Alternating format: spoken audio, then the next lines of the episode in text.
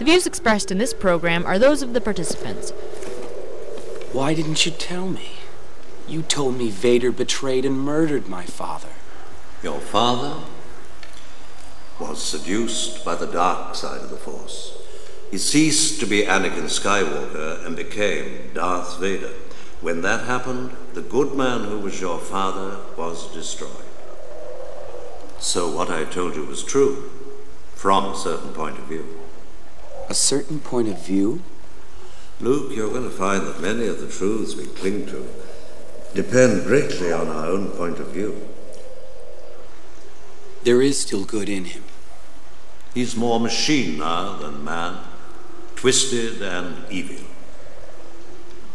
I can't do it, Ben. You cannot escape your destiny.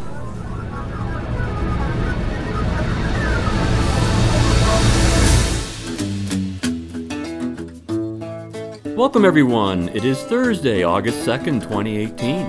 I'm Bob Metz. I'm Robert Vaughn. And I'm Danielle Metz. And this is Just Right, broadcasting around the world and online. Join us for an hour of discussion that's not right wing, it's just right.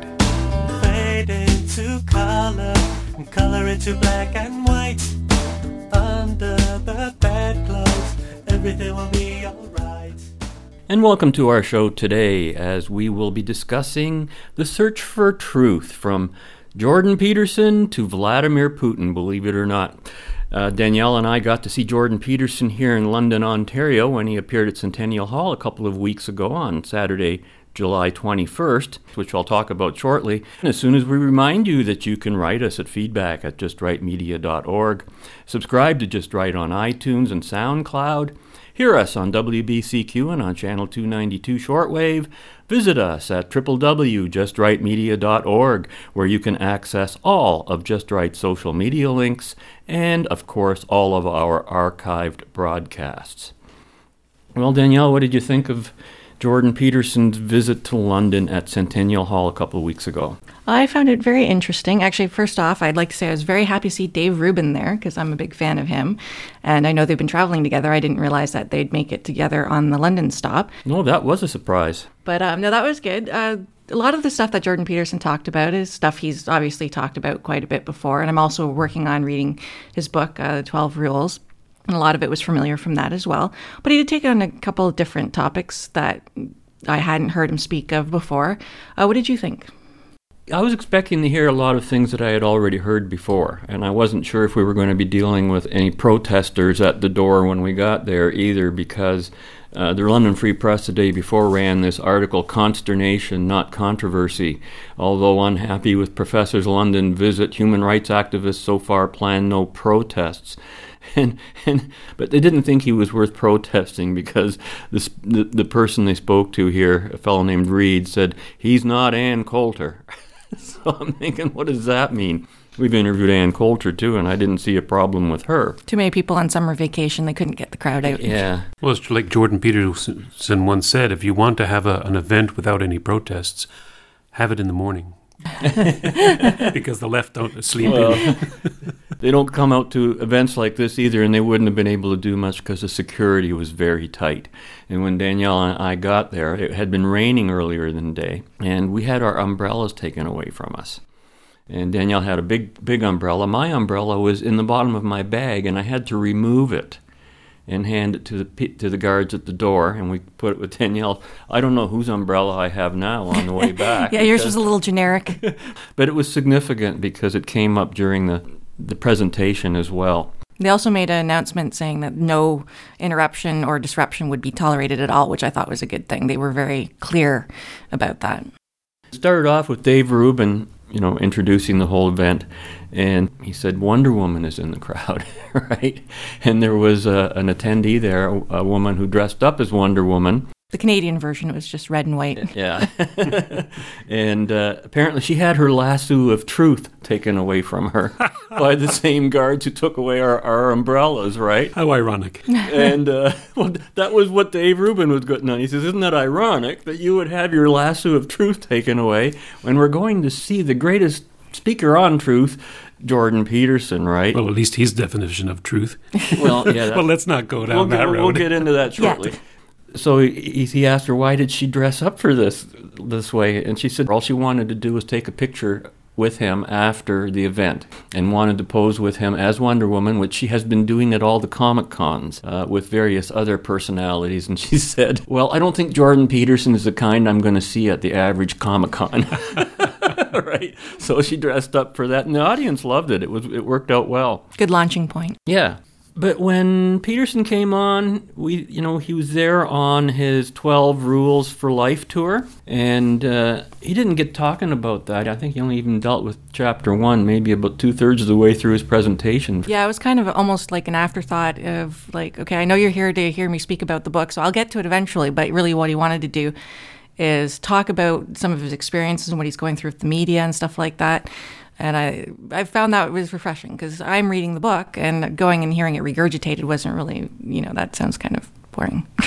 And he talked about his frustration with an interview he had in Dublin, Ireland, where he had been the week before and he couldn't connect with the interviewer because it just wasn't the same kind of conversation you could do in regulated radio that you can do like on a podcast like this or on YouTube. And he talked about the power of this very media that we're in right now and how podcasts themselves reach more people uh, than ever before. That, that that that outdoes YouTube and all the rest as well, even as well as they do. The people who are big on YouTube are bigger on their podcasts. But a number of the issues that he got into were about uh, some of the strangest things. Um, one of them was IQ tests. You remember that conversation? No, I'm familiar with his uh, thoughts on IQ tests. Are you talking about the fact that the 10% of the population is below average IQ? Yes, and they talked well about below how, average IQ. how important they were because they've been under attack a lot, especially with um, people calling IQ tests racist. You know, it's a white racist thing. We heard Dyson talking about that with Peterson. And he talked about how they were a necessity during wartime and with the military. And they found out that anyone with less than an 83 IQ was not someone who could function in the army or in the military. And they've discovered this over a long period of time.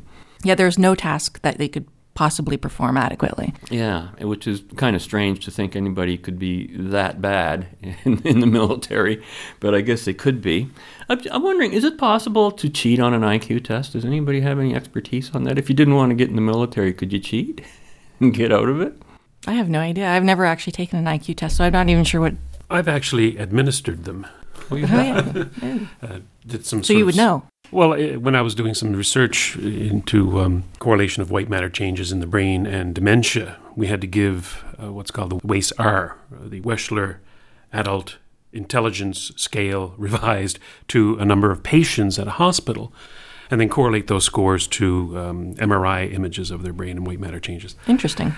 So basically, the I, I know a bit about the IQ tests and how they've evolved over time, and, and a lot of the problems in, involved in IQ tests. But generally speaking, no, you can't really fudge an IQ test unless you know the questions and the kind of answers that are going to be prepared. A lot of IQ tests are impossible to finish. For example, they give you too many questions to finish, which is a, a key component of some IQ tests. Also, you have to be part of a demographic in particular IQ tests that I'm aware of. For example, it used to be used as a tool to predict a student's progress through the public education system in the United States, which is how they originally evolved. So it was a lot of the questions would be geared to a particular culture and a particular Right. age. So for an adult to go back and take that same IQ test would be misusing the test. It's a very, very complex issue and a very complex discussion that can arise from it because people are using it incorrectly in most of the instances that I'm aware of. There's a lot of controversy out there now, for example, with uh, Stefan Molyneux and his use of uh, his talking about IQ tests and race. People are accusing him of being a racist because he's pointing out um, apparently a fact that different races have a score better or worse on IQ tests. The, the complexity in, involved in the issue is like you, you can't really talk about it unless you know all of the parameters you're talking about, the particular population that you're talking about. What what is your intended goal from getting out the information from the IQ test? And it's it's it's a dangerous path to tread when you start associating it with race. Yeah, I can imagine. One of our regular listeners and fans to this show was also in attendance at the event, Trevor. And he sent us the copy of the recording that we're able to use today for today's show. So thank you very much for that, Trevor. Quote, I attended this lecture, you may have too. I think I disagreed with everything Dr. Peterson said regarding politics and religion, right? And I acknowledged that we were there, and I says I have to agree with him that when it comes to certain aspects of his take on politics and religion, there's a bit of confusion and mixing of contexts. So I think Peterson's take on left and right is not always about political ideology, but about human motivations and the tensions caused by the competition within the various hierarchies to which he referred. Recruit Nelson reporting, Major. At ease, recruit. I've been studying your aptitude tests, and the results are amazing. You're quite a remarkable young woman. Thank you. As you know, these tests determine your main interests and ability. They help us to place you in the jobs you seem best suited to. What did you find out about me? The average girl usually shows ability in several different fields. But we've given you five separate tests, and the answer is always the same. It seems there's only one thing you're qualified to do. What is that? Nothing. Oh, how can that be? I don't know. You have a very high IQ rating. To say that you're capable of nothing just doesn't seem right. No. Before you enlisted, you must have been doing something. Oh, yes, I was. What? Nothing.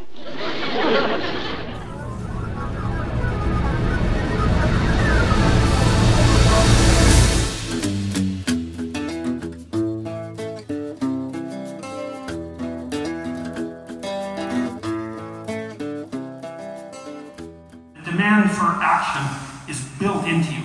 And it's been built into you ever since single cells started to move actively in the world.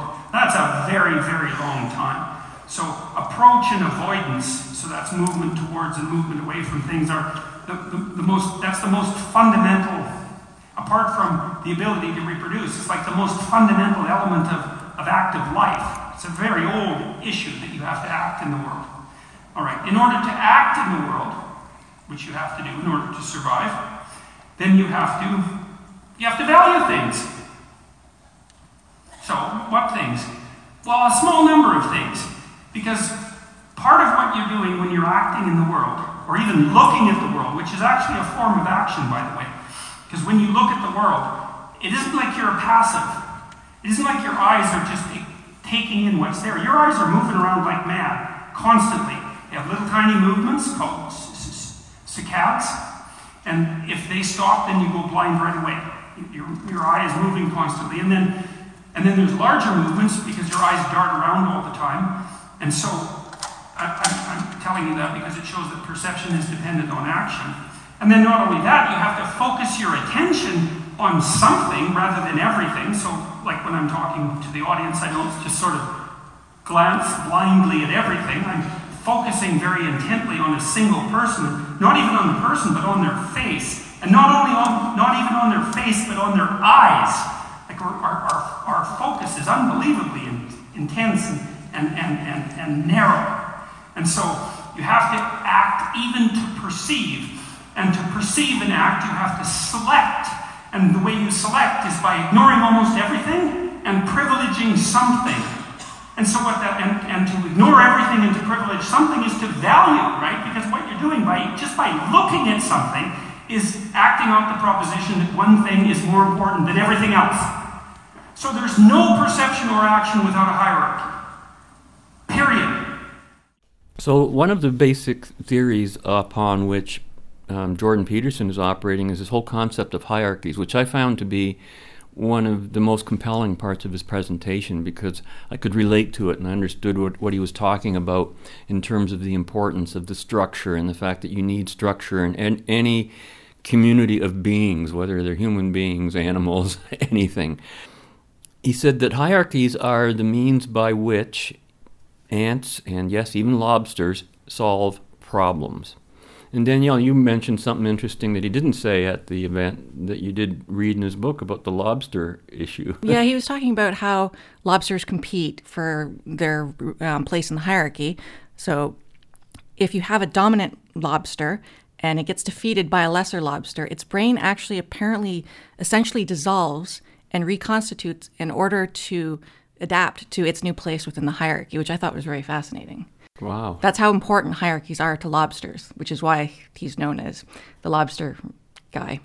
Well, it's funny because he cracked a joke about that too, because people have been giving him uh, lobster hats, lobster T-shirts, lobster this and that, you know, all sorts of uh, paraphernalia, and he goes, "I guess I deserve that."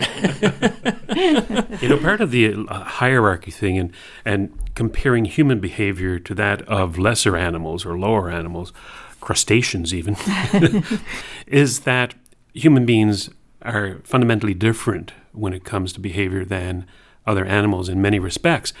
And I think Gad Saad said it best when we uh, were at that lecture by him, Bob, uh, at the Society for Academic Freedom and Scholarship, when he quoted, I think, E.O. Wilson. Somebody approached Wilson and talked to him about the importance of social structure. And he said, Look, it, it works well in ants, right? And he goes, Nice theory, wrong species. and so we have to take what Jordan Peterson is saying, I think, with a with a perspective of that of all the animals, humans are the only ones with free will.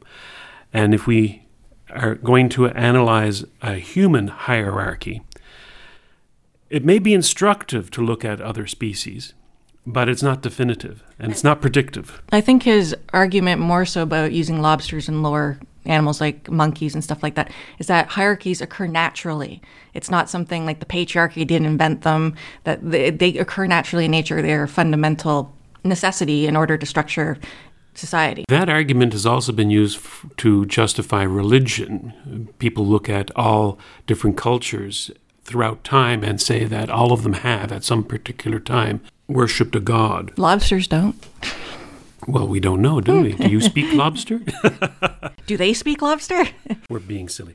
It's funny you mentioned what you just mentioned about the, the, the human will factor. I actually made a note about that because, you know, he talks about hierarchies, natural and man made, and looks at all causes as being related to some form of naturalism that excludes human reason and free choice from the equation as though we were all predetermined to create these hierarchies. I think that's the point you're getting at. That, that, that's exactly it. There, it's the old determinism versus free will argument that if there's a hard wiring going on, as there apparently is in lobsters, that doesn't necessarily imply that the same thing is happening in humans. I mean, there may be a degree of that. I mean, we are biological organisms. We do share a lot in common with a lot of our uh, other species on the planet.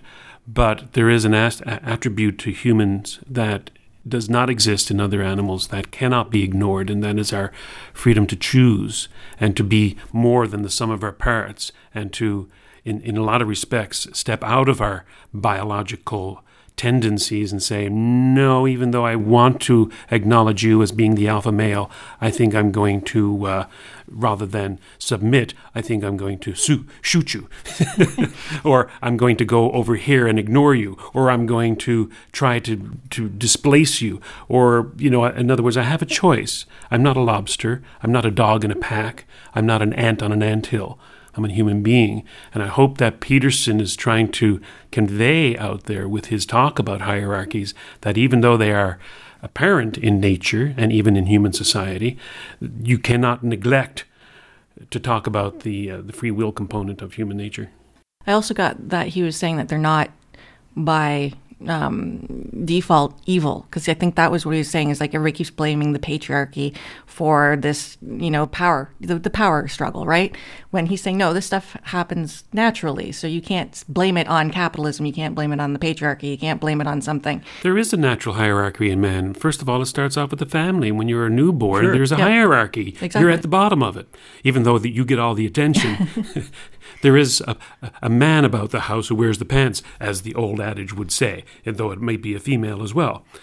In many houses, it's the woman who wears the pants, but that's an analogy to a hierarchy. Wearing the pants is the alpha male or the alpha person or the dominant person, and it's that's what it is in every family.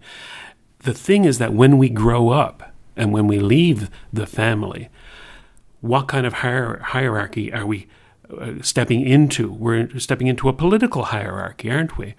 For example, with in Canada, Justin Trudeau as the top lobster. And I mean, if this is our idea of a hierarchy, where this, as Jordan Peterson himself described, this person who has yet to grow up, is the leader of our nation, then I think there's something fundamentally wrong with the hierarchy we've established here in this country, at least.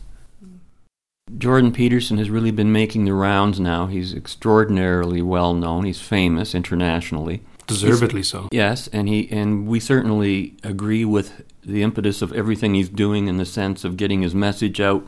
We support his cause in terms of the whole gender issue that he got caught up with and, and his dispute with the universities.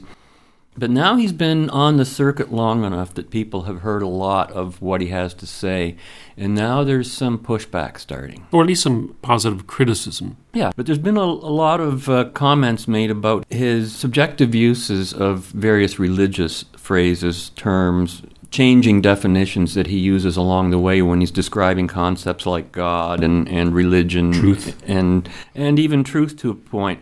One of them was written by Matt Johnson. I think you brought this to my attention, mm-hmm. didn't you, Robert? Was it in the Quillette one? Yes. Talking about Jordan Peterson's religious views, which was published on July 23rd, and found them very opaque. I guess he was motivated by Sam Harris's question with Jordan Peterson that he can never quite answer, quote, what do you mean by God? And he describes God as, quote, how we imaginatively and collectively represent the existence and action of consciousness across time. Oh, brother. Uh, I can see where the thinking's coming from, though, because he, he is realizing that existence and consciousness are axiomatic, right, without coming out and saying it, and then applying the God concept to those axioms. but why does he have to be so cryptic and poetic? Because I don't think he has zeroed in on the grounded philosophy behind it, and that gets behind the whole debate between him and Harris. You know, when he talks about truth and God being, quote, the highest value in the hierarchy of values. So he, he, he acknowledges this hierarchy of values. And he says, God is the future to which we make sacrifices. And that was a very interesting part of his debate as well. You know, I'm reminded of an art show where somebody is standing in front of a Jackson Pollock and thinking, you know, well, what do you think? Oh, I think it's profound. Can you just see the use of color and the way that the paint splashes over here, juxtaposed from the hierarchical structure of the solid lines at the lower left of the, you know, it becomes actually quite comedic to imbue something that really is, um, oh, I don't want to say this word with Jordan Peterson, but nonsense that really is not instructive, that really is not. You think help. he's obfuscating? That's that's the word. Yes, um, he's not uh, advancing the argument, and people are thinking that something is profound because they don't understand it. That that statement to me, we just can't leave it there. I think he's it's incumbent upon him to explain that in a lot fuller detail, rather than just tweet it out there. I think that as, as he's as he's done with this little tweet that God is our struggle for humanity in the face of adversity as throughout time. And I'm going, yeah, okay, well, sure, this is Twitter. I'm going to leave that exactly where it belongs, which is further down the page. You know, rather than a, a scholarly discussion of what God is. Now, I mean, this man knows a lot more about the myth, the mythology of God than I certainly ever will. But I think he's not doing us any favors by being so cryptic and flippant and, and in, in his responses to such a, a profound question. Well, again, he's not coming from a philosophical grounding. He's coming from his own his own area of expertise, and he, he's he's arrived very close to what I think is getting to the right answer, and he seems to be open to discussing it and always being on the search for that. Oh no, I would never object to uh, or, or criticize him for that. He's definitely an open-minded, honest man, searching for what we call the truth. Yeah. I'm not sure what he means by the truth. Actually, that's bizarre with him, him and Sam Harris. He's saying that something is true if it only advances your survivability. Uh, to put it in a nutshell. Yeah. And I'm saying, no, sorry, I'm going to go to Webster's and see what the word truth means, and it doesn't mean that. I can say the same thing about God. He might say that God is um, uh, the highest value. Well, I'm sorry, I look up God in here, and God means this white bearded man invented by the Canaanites 25 years, 2,500 years ago, who was a demigod to the god El.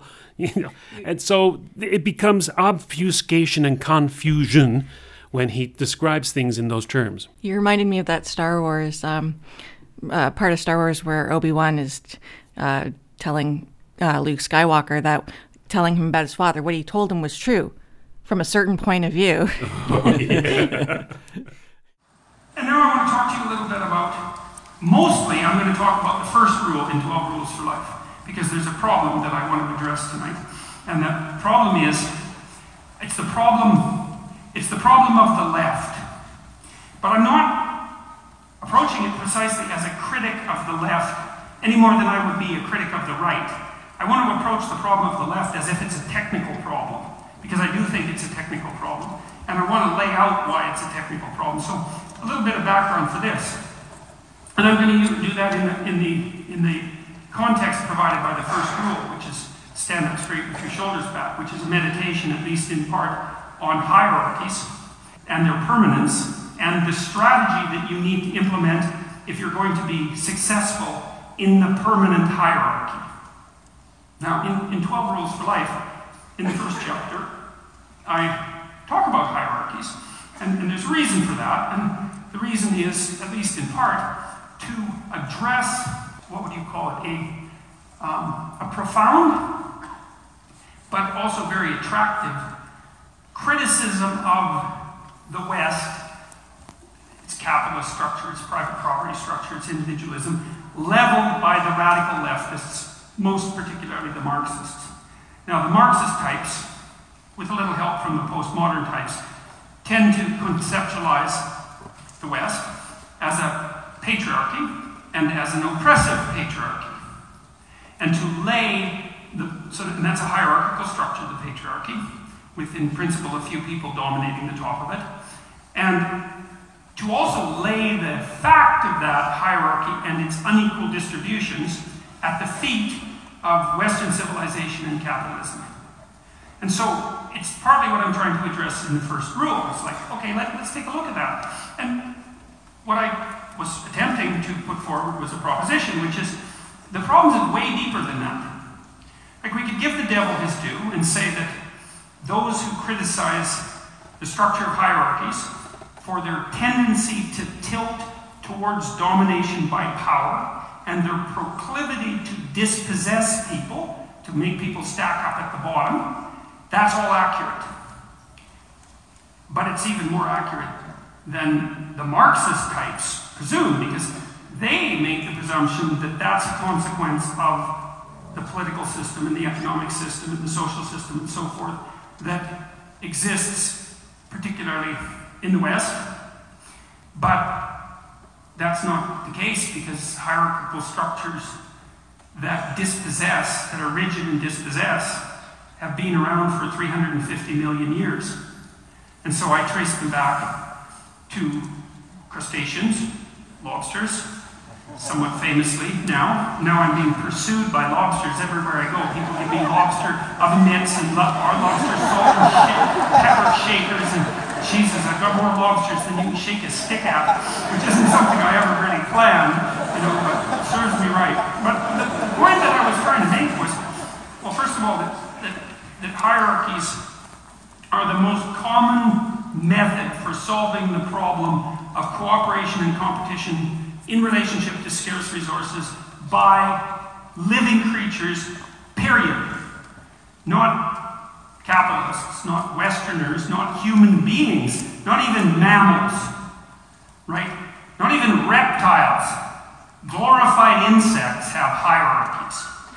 Hierarchies have been so around for so long that the primary phenomenon to which your nervous system has adapted is, in fact, the hierarchy. And that's the 350 million year problem. So, if we're going to talk about hierarchies and their problems, we're not going to lay the damn problems at the feet of the West or capitalism or even human beings.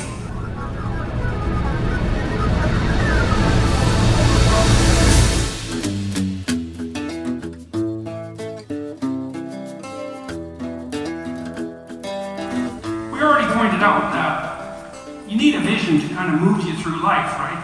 You got to have a sense that you're moving towards something better, and the better that better is, the more you might be motivated to pursue it. And so that would have a tendency to transform itself archetypally into something like the kingdom of God, or heaven on earth, or, or the eternal brotherhood of man, some ultimate ideal. And you can't just scrap the ultimate ideal, not so easily. But then you have the problem with the ultimate ideal, demands sacrifice. And then you have the problem. I'm writing the preface to the Gulag Archipelago, the abridged version, the 50th anniversary version. And I have to deliver that in the next couple of days, and that's partly why I've been working through the problems that I'm sharing with you tonight.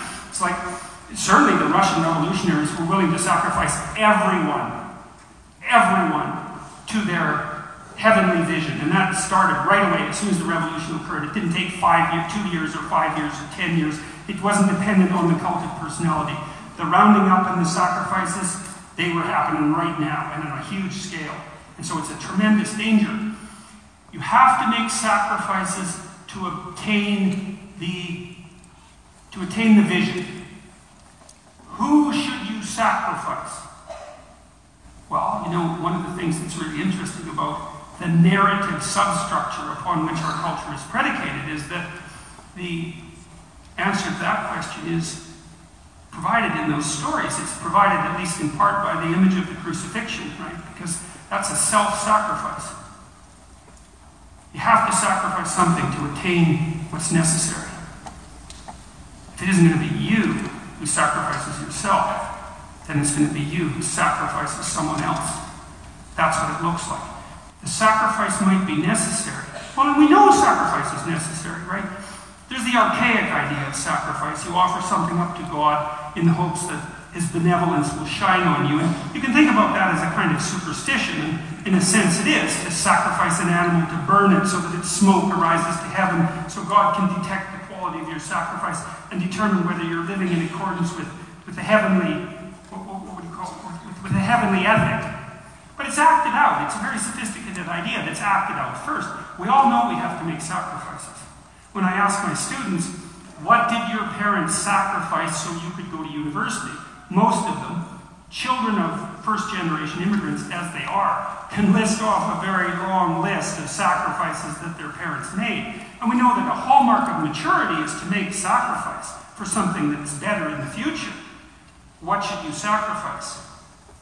How about not other people? You have to sacrifice something, though. Well, if you're not going to sacrifice other people, well, then you offer yourself up as a voluntary sacrifice. Right? And that's part of that underlying story. And that's part of the antidote to the pathology of compassion, let's say, that, that it's, it's part of the ethos of the radical collectivist left. The antidote to that collective version of sacrifice is, as far as I'm concerned, the fundamental notion of individual sacrifice. And what that means is the adoption of individual responsibility. And, and what's so remarkable about that, I think, is that the story upon which our culture, our functional culture, is predicated is the, is the story that places the fundamental burden for putting the structure of reality right on you as a consequence of the necessity for you to make the proper sacrifices voluntarily. And I think that that story is true. You're listening to Just Right broadcasting around the world and online. It is thanks to our financial supporters that it's possible for us to continue on our journey in the right direction and to share our programming with you. Check out patreon.com slash justrightmedia or visit www.justrightmedia.org to offer your financial support. And while you're there, be sure to sample our archive broadcasts featuring an array of timeless discussions of all things just right about freedom and capitalism. And one of the things that Jordan Peterson talks a lot about is the whole concept of sacrifice and the role of sacrifice. And about whether sacrifice is is the sacrifice of others to one's own goals or sacrificing the self for one's own goals.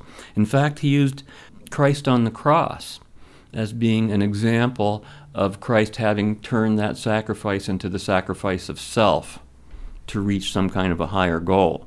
And he says that the Judeo Christian platform on which our consciousness is predicated cannot destroy the story behind it without a terrible void and vacuum that remains to be filled. So if we replace Christianity, what do we fill it with?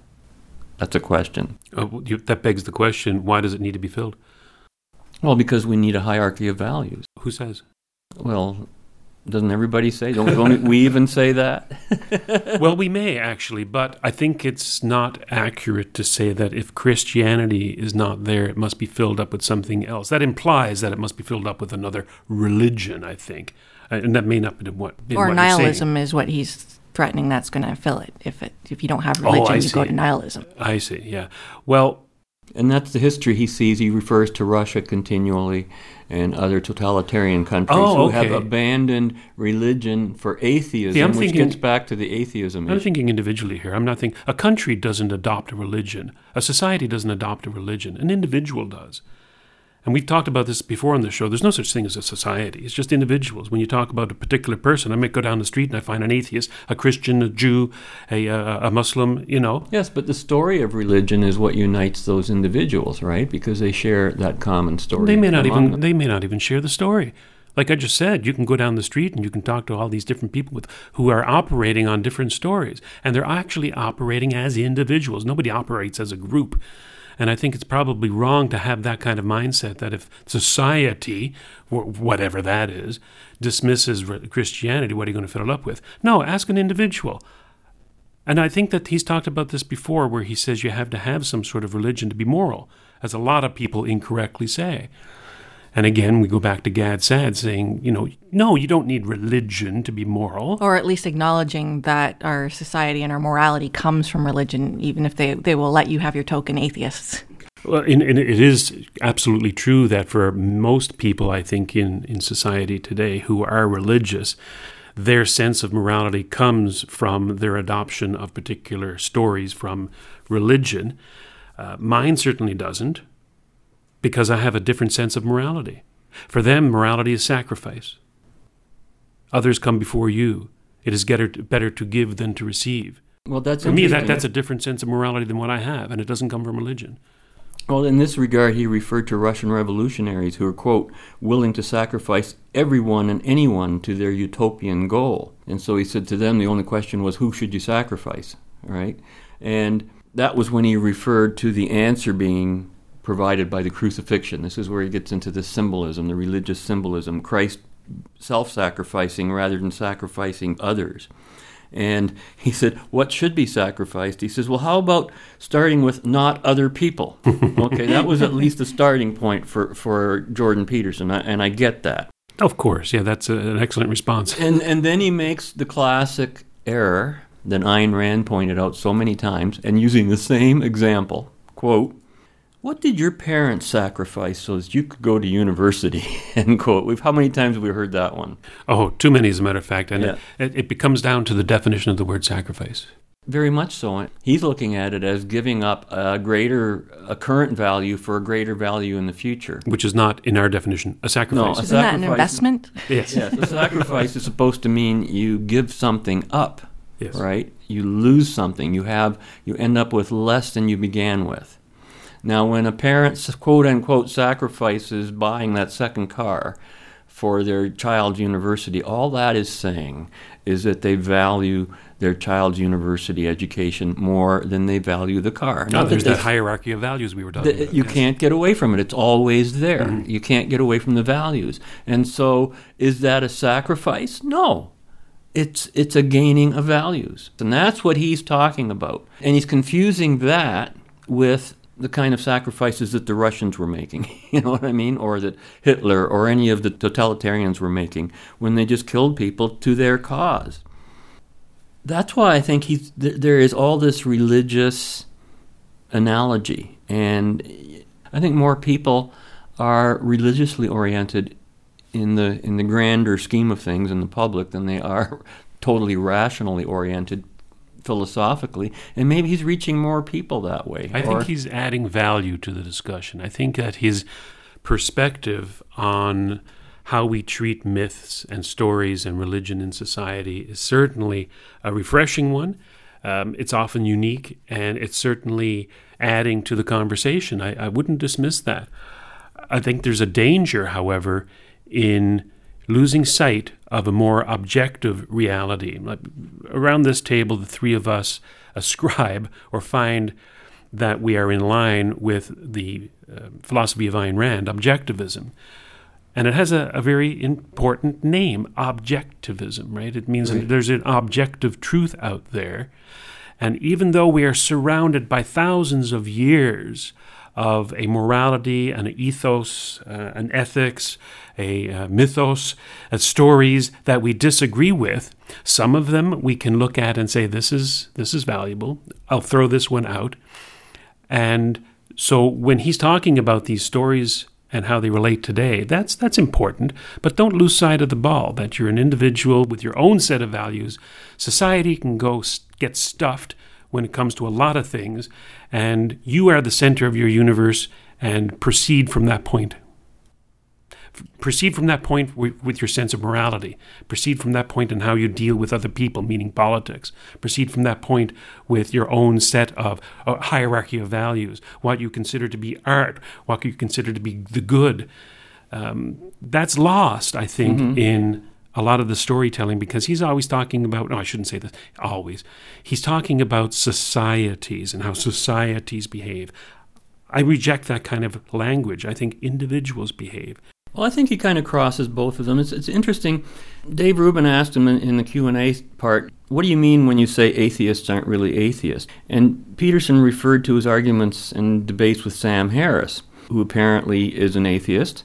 Talks to him about the whole concept of living life means you want to minimize suffering, which Jordan Peterson sees as the landscape of heaven and hell between suffering and the opposite of what suffering is hell is suffering, he says. Heaven is the opposite. And he says, but either way you look at it, these ideas embody the ethic of moving away from hell, which he says, well, basically, Christianity already beat you to that concept.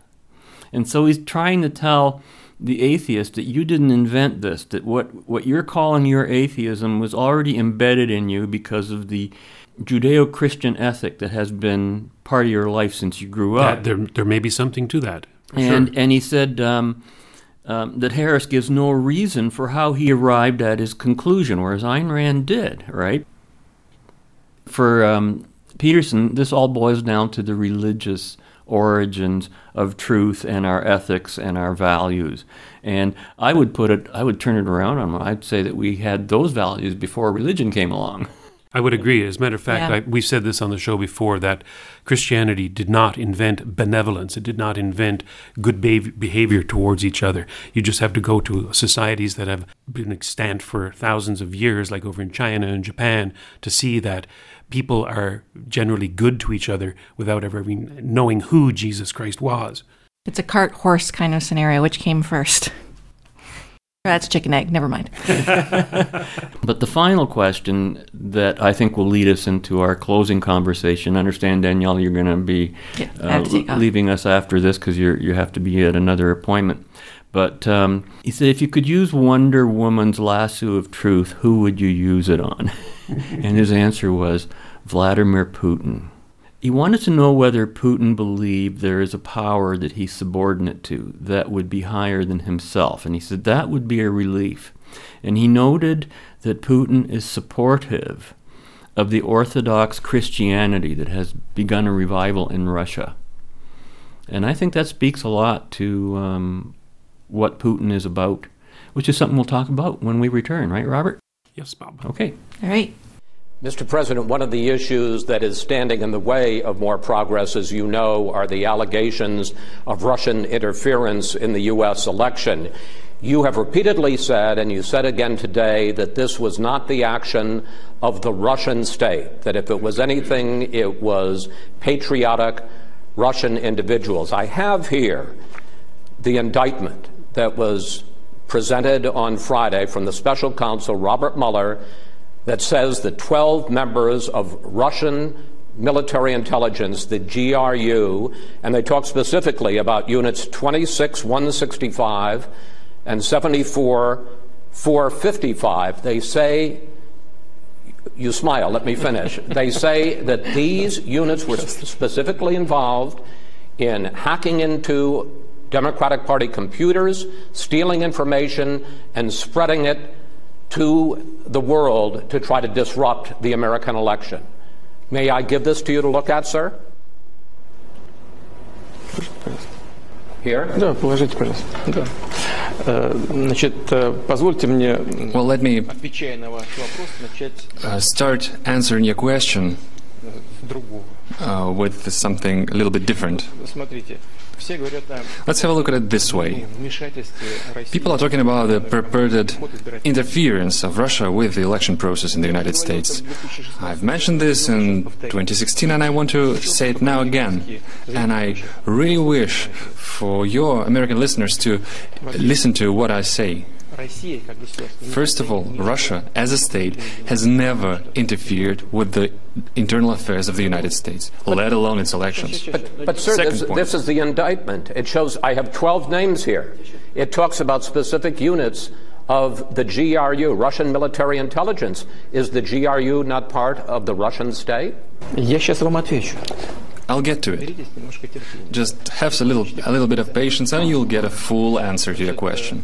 Вмешательство э, в- во внутренние дела, Interference with the domestic affairs of the United States. Do you really believe что с территории Российской Федерации that можно было повлиять на выборы в someone acting from the Russian territory could have influenced the United States and influenced the choice of millions of Americans? I'm not this is asking whether utterly they ridiculous. influenced. I'm asking whether they tried.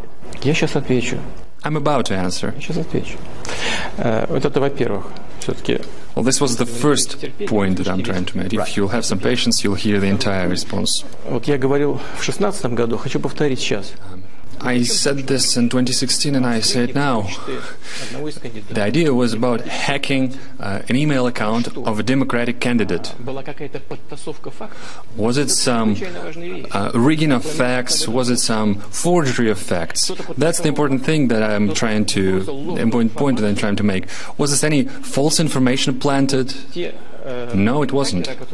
These hackers that are being discussed, and I'll get back to it. Just uh, bear with me for a moment. As we are getting told, they hacked a certain email account and there was an information about manipulations conducted within the Democratic Party to uh, incline the process in favor of one candidate.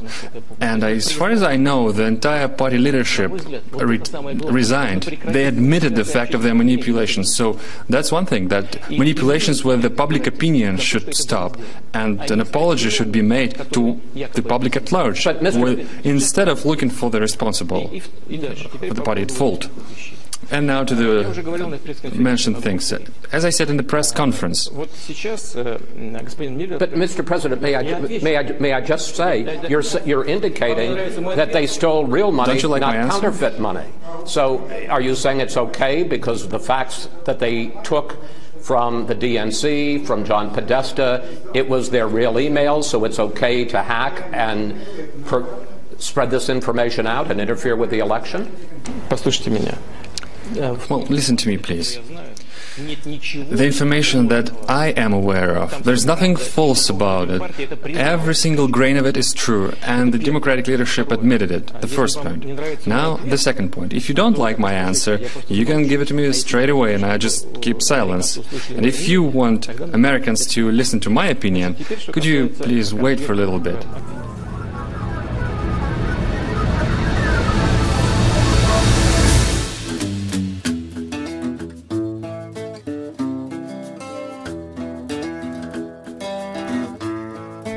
And now for the specific accusations.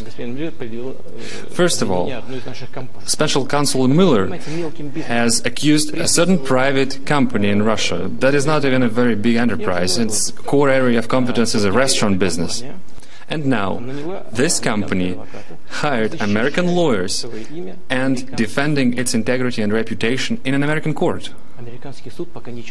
So far, American court has not discovered any trace of interference whatsoever. Do you know it or not? But let the millions of Americans know about it. And now to the individuals from the Indictment Act. We, with the United States, we have a treaty for assistance in criminal cases, an existing treaty that exists from 1999. It's still in force and it works efficiently. Today I referred an example of its efficient work. No, I, I, and, and, I'm not trying to why interrupt. Why would Mr. Miller? I'm not trying to interrupt or Mr. be dis- Miller, disrespectful. Well, let me finish. Just let me finish. В Well, well try, you're trying to interrupt, but I will finish. Why wouldn't Special Counsel Mueller send us an official request within the framework of this agreement? Our investigators will be acting in accordance with this treaty. They will question each individual that American part- uh, partners are uh, suspecting of something. Why not a single request was filed? Nobody sent us a single formal The letter, indictment formal just came in. request. I, I, let me just say, I don't, I don't want to And all of interrupt, it is and I used want to for ask the one internal question political and struggle. move on to other subjects. Why do you think Robert Mueller issued this indictment three days before you and President Trump met here at the summit? Мне это абсолютно неинтересно. I'm not interested in this issue in this single bit. It's the internal political games of the United States. Don't make the relationship between Russia and the United States, don't hold it hostage of this internal political struggle. So when you go to the actual horse's mouth, so to speak, and listen to what they have to say, you're going to glean a lot more information about the man than if you just simply take sound bites. And I think we can learn that from a recent interview by Chris Wallace of Fox News with Vladimir Putin just after the Helsinki summit with Donald Trump. Yeah, I found it in fascinating. That, yeah, exactly. It was very fascinating. In that half an hour, I think I learned more about Vladimir Putin than I did in all of the sound bites that I would have heard from the mainstream media about him in the years preceding.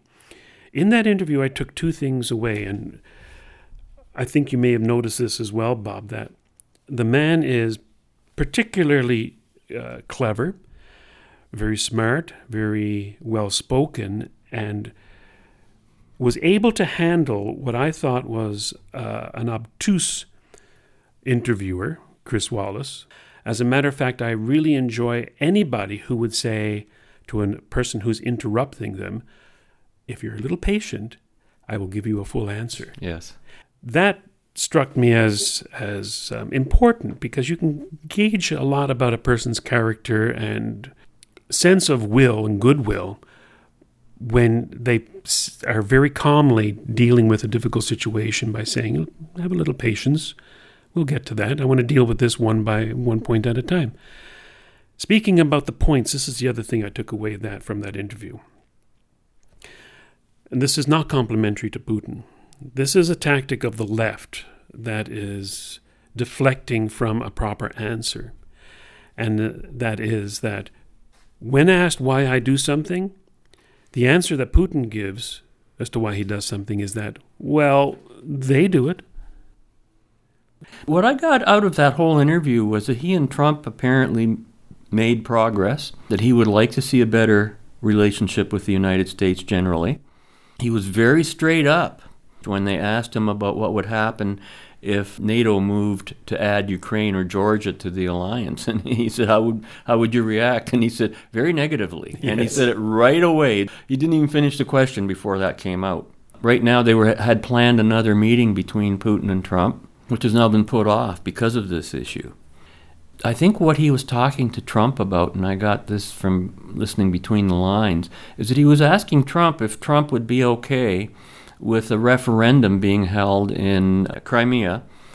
And he said, look at he doesn't look at it as we're annexing Crimea. He says it's as if they had a referendum. They did have a And they did have a referendum. He says, so if that's not democracy, he Yeah. says, what is? I know. And that, that was a powerful response. That right? had to do with perspective as well, didn't it? From our perspective over here, we see on the map Yeah. this these borders, these lines saying Ukraine, and then all of a sudden, well, there were, there was violence involved in this. By the way, I think there was violence involved with uh, Russia as well, the taking down of that passenger plane from uh, Russian soil. But we see from the West our point of view about that area. And I remember we talked about it on Just Right when it was happening. My take was look, the lines on the map over in that area of the world have changed so much, so frequently. Even within our, our lifetime, Bob, you can throw out your atlases, your, your political atlases, because they don't make any sense anymore. They've changed so much. So when something happens over there, you can't look at it as uh, like the, um, the state of Florida leaving the United States You have to look at the history of the Ukraine, how that has never really been a solid border between the Ukraine and Crimea or any other aspect of or, or, or, or province of that area. And for us, it looks cut and dried that, oh my God, Russia just, just annexed the Crimea. Well, let's look at it from their perspective. It's mostly Russian. Mind you, that it wasn't always Russian. I mean, it's Russian because of the Soviet Union, and it was taken over in, in the same sense of Northern Ireland, I guess. And unfortunately, yeah, they had a referendum. It went in favor of Russia. The, the Ukraine lost, and I think that that's where it should stop. And when you start to think, okay, let's take it from their their perspective and their history and their culture, is it worth dying over going into the Ukraine? Annexing, um, trying to get the Crimea back, uh, uh, taking, making NATO, um, uh, bringing NATO into the Ukraine, and, and exacerbating a very delicate situation, or should just we just look this as an internal affair and stand back? And listening to Putin, you're more inclined to say, okay, let's just stand back here because obviously we're not getting the big picture. Yeah, and unfortunately, the United States is not accepting that situation right now, which is what's putting off that next meeting for a while. And I think they have to cool it a bit, despite whatever progress they might might have made on other issues between them. I found it also very interesting that all this talk about the Russians being involved in, in 2016 election and interfering with the election. I loved his answer with that one. He says, and he actually had to laugh at Yeah. this, basically saying, "So you think that if putting some ads on Facebook is going to change the mind of millions of Well, Americans?" whatever they did, him?" yeah, yeah. And- and I- I was- he laughed at the ludicrous uh, suggestion. He also said now, he says, No, I don't mean to be insulting to Mr. Trump, he says. But before he ran, we didn't give a hoot about him. yeah. like he wasn't even on our radar. US has lots of rich people, right? And he was just one of them and he wasn't even somebody we would were thinking about. Clearly, it's hard to deny, at least from what I'm seeing, maybe you, you tell me if I'm wrong, but I would suggest that the Russians are very happy. Russia in general is very happy with the fact that Trump got elected. Look what Hillary Clinton did for Russia when she was the uh, Secretary of State. They gave them a huge uranium supply, most of it from Canada, you know, uh, uh, originating from Canada, for a speaking fee for her husband.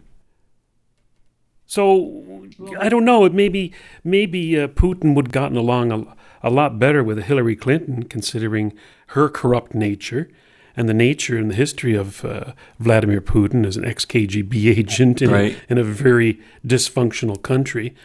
Trump comes along. I think what he likes about Trump is that he's a sh- straight shooter. Yes, and I think that they both have no problems about the idea that each one is acting first and foremost in the interests of their own country.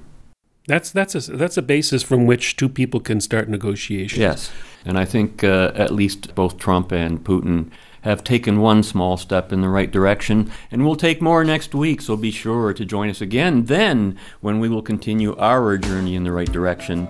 And until then, be right, stay right, do right, act right, think right, and be right back here. We'll see you then. Spasiba. Fade into color color into black and white. Under the bedclothes, everything will be alright. Colonel Hogan, will you please keep your pigeon at home? Did he give you much trouble? Trouble? He's a one-man Russian front. We'll keep an eye on him this time. And if he gets away again, I'm going to turn him over to the Germans in self-defense. All right. Thanks. Ta-da. You've been a naughty boy, Igor. Colonel, uh, as long as you keep me against my will, I am prisoner. But you cannot watch forever. I am not going to England. I go to Russia. What's so special about Russia? Colonel, you have never been there. Never. Oh, you do not know what you are missing. Oh, really? Tell me. I'd love to hear the story. Oh, will be pleasure. Russia is most wonderful country. Is it big? Ten times bigger than United States. Most beautiful rivers. The Volga is longest river in the entire world. Oh, cities? Moscow. I should have hooked up a telephone wire from Klink's office to mine. I'll have it rigged for you in a half hour. Igor going to England? Nope. Russia. But in 1925, shipping tonnage on Volga increased by 10% or 176,000 tons. More. At the same time, wheat crops, in spite of bad weather, were better by